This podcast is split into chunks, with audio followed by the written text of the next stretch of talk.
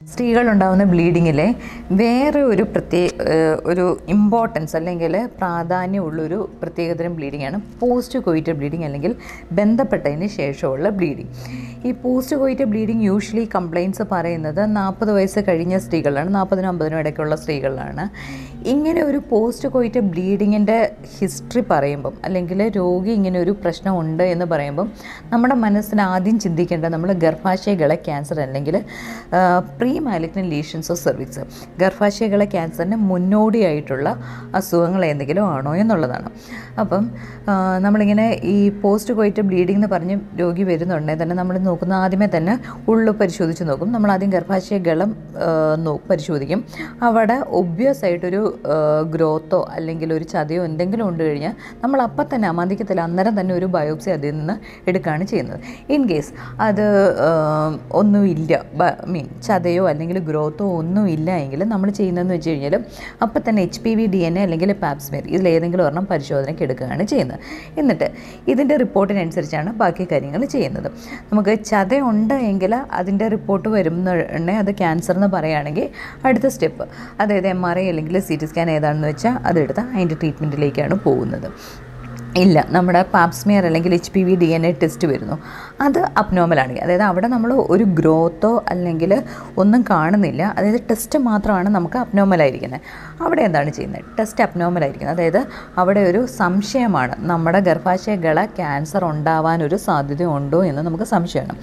അപ്പോൾ അങ്ങനെ ഒരു സാഹചര്യത്തിൽ അടുത്ത സ്റ്റെപ്പ് എന്ന് പറഞ്ഞു കഴിഞ്ഞാൽ നമുക്ക് ആ ഗർഭാശയകള ത്തിൽ നമുക്ക് സംശയാസ്പദമായ എന്തോ ഒരു ഇതുണ്ട്. അതുകൊണ്ടാണ് ടെസ്റ്റ് അബ്നോമലായി അടുത്ത സ്റ്റെപ്പ് എന്ന് പറയുന്നത് കോൾപ്പോസ്കോപ്പി കോൾപ്പോസ്കോപ്പി എന്ന് വെച്ച് കഴിഞ്ഞാൽ നമ്മുടെ ഒരു മൈക്രോസ്കോപ്പ് പോലത്തെ ഒരു ഉപകരണമാണ്. ഈ ഉപകരണം നമ്മൾ ഈ ഗർഭാശയകളം അല്ലെങ്കിൽ സെർവിക്സിനെ മാത്രം പരിശോധിക്കാൻ വേണ്ടി ഉണ്ടാക്കിയിരിക്കുന്ന ഒരു ഉപകരണമാണ്. നമ്മൾ ഈ കോൾപ്പോസ്കോപ്പ് ഉപയോഗിച്ച് സെർവിക്സിനെ വിശദമായിട്ട് പരിശോധിക്കുകയും രണ്ട് മൂന്ന് മരുന്നുകളുണ്ട്. ലുഗോൾസൈഡിൻ അസറ്റിക് ആസിഡ് എന്നൊക്കെ പറഞ്ഞിട്ട്. രണ്ട് മൂന്ന് മരുന്നുകൾ ഇട്ട് നോക്കി നമ്മുടെ ഗർഭാശയ മുഖത്തെ വിശദമായിട്ട് പരിശോധിക്കുകയാണ് ചെയ്യുന്നത്. നമ്മുടെ ഈ ഗർഭാശയ മുഖത്ത് തന്നെ ട്രാൻസ്ഫോർമേഷൻ സോൺ എന്ന് പറഞ്ഞിട്ട് ഒരു പ്രത്യേകതരം ഏരിയ ഉണ്ട്. അവിടെയാണ് ഗർഭാശയകളെ ക്യാൻസേഴ്സ് കൂടുതലായിട്ടും വരാനുള്ള സാധ്യത.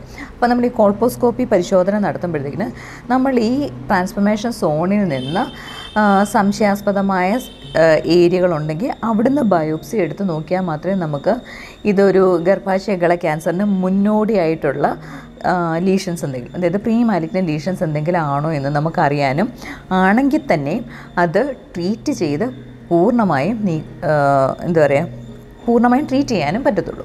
പിന്നെ ഈ കോൾപ്പോസ്കോപ്പി എന്നൊക്കെ പറയുമ്പോഴത്തേക്കിനും ഇത് ഒരിക്കലും ഒരു തിയേറ്ററിൽ കൊണ്ടുപോയോ അല്ലെങ്കിൽ ഒരു ഭാരിച്ച പ്രൊസീജിയറോ ഒന്നുമല്ല. ഇതൊരു ഒ പി പ്രൊസീജിയറാണ് പേഷ്യന്റ് രാവിലെ ഫുഡ് കഴിച്ചിട്ട് തന്നെയാണ് വരേണ്ടത്. അനസ്തേഷ്യയുടെ ആവശ്യം ഒന്നും തന്നെയില്ല.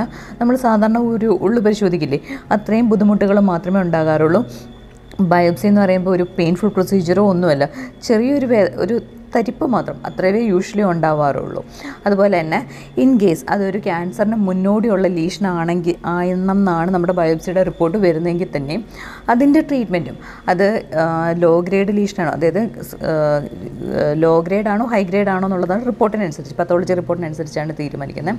ലോ ഗ്രേഡ് ആണോ ഹൈ ഗ്രേഡ് ആണോ എന്നനുസരിച്ച് ഒന്നെങ്കിൽ നമ്മൾ ആ ഗർഭാശയകളെ ക്യാൻസർ വരാൻ സാധ്യതയുള്ള ഏരിയ മുഴുവൻ കരിച്ചുകളെ തെർമൽ അബുലേഷൻ എന്നാണ് നമ്മളതിനെ പറയാം കരിച്ചു അല്ലെങ്കിൽ ആ ഗർഭാശയകളെ ക്യാൻസർ വരാൻ സാധ്യതയുള്ള ഏരിയ മൊത്തത്തിൽ നമ്മൾ ബയോപ്സി എടുക്കും. ഒരു വലിയ ബയോപ്സി. ലീപ്പ് എന്നാണ് അതിന്റെ പേര്. ഇത് ഏതെങ്കിലും ഈ പ്രൊസീജിയേഴ്സും ഒരു തിയേറ്ററിൽ കൊണ്ടുപോയിട്ടോ അല്ലെങ്കിൽ അണ്ടർ അനസ്തീഷിയോ അല്ലെങ്കിൽ പേഷ്യന്റ് രാവിലെ ഫുഡ് കഴിക്കാതെ വരിക ഇങ്ങനത്തെ ഒരു പരിപാടികളും ഇല്ലാതെ സിമ്പിളായിട്ട് ഒ പിയിൽ തന്നെ നമ്മുടെ ഒ പിയിൽ ചെയ്യാൻ പറ്റുന്ന വളരെ സിമ്പിളായിട്ടുള്ള പ്രൊസീജിയേഴ്സാണ്. യൂഷ്വലി ഇത് കഴിഞ്ഞ് റെസ്റ്റ് എടുക്കേണ്ട കാര്യമില്ല. പേഷ്യൻസിന് അവരുടെ പിറ്റേ ദിവസം തന്നെ അവരുടെ ഡേ ടു ഡേ ആക്ടിവിറ്റീസിലേക്ക് തിരിച്ചു പോകാം. ലീപ്പാണെങ്കിൽ ഒരാഴ്ചത്തെ ആന്റിബയോട്ടിക് എടുക്കേണ്ടി വരും. അത് മാത്രമേ ഉള്ളൂ. പിന്നെ ഈ പ്രൊസീജിയേഴ്സ് കഴിഞ്ഞ് ഒരാറാഴ്ച സെക്ഷൻ സെക്ഷൽ ഇന്റർകോഴ്സ് അവോയ്ഡ് ചെയ്യണം എന്നുള്ളത് മാത്രമേ ഉള്ളൂ. അപ്പം ഈ ലക്ഷണങ്ങളൊക്കെ ഓർത്ത് വെക്കുക. എന്തെങ്കിലും ഒരു കംപ്ലൈന്റ് നമുക്കുണ്ടെങ്കിൽ നമുക്ക് മാത്രമാണ് നമ്മുടെ ശരീരത്തെക്കുറിച്ച് കൂടുതൽ അറിയാൻ പറ്റുന്നത്. ഇതിൽ എന്തെങ്കിലും ഒരു ലക്ഷണം നമുക്കുണ്ടെങ്കിൽ എത്രയും പെട്ടെന്ന് ഒരു ഗൈനക്കോളജിസ്റ്റിനെ കാണുക ചികിത്സയ്ക്ക് വിധേയമാകുക നമ്മുടെ ജീവിതം സേഫ് ആക്കുക.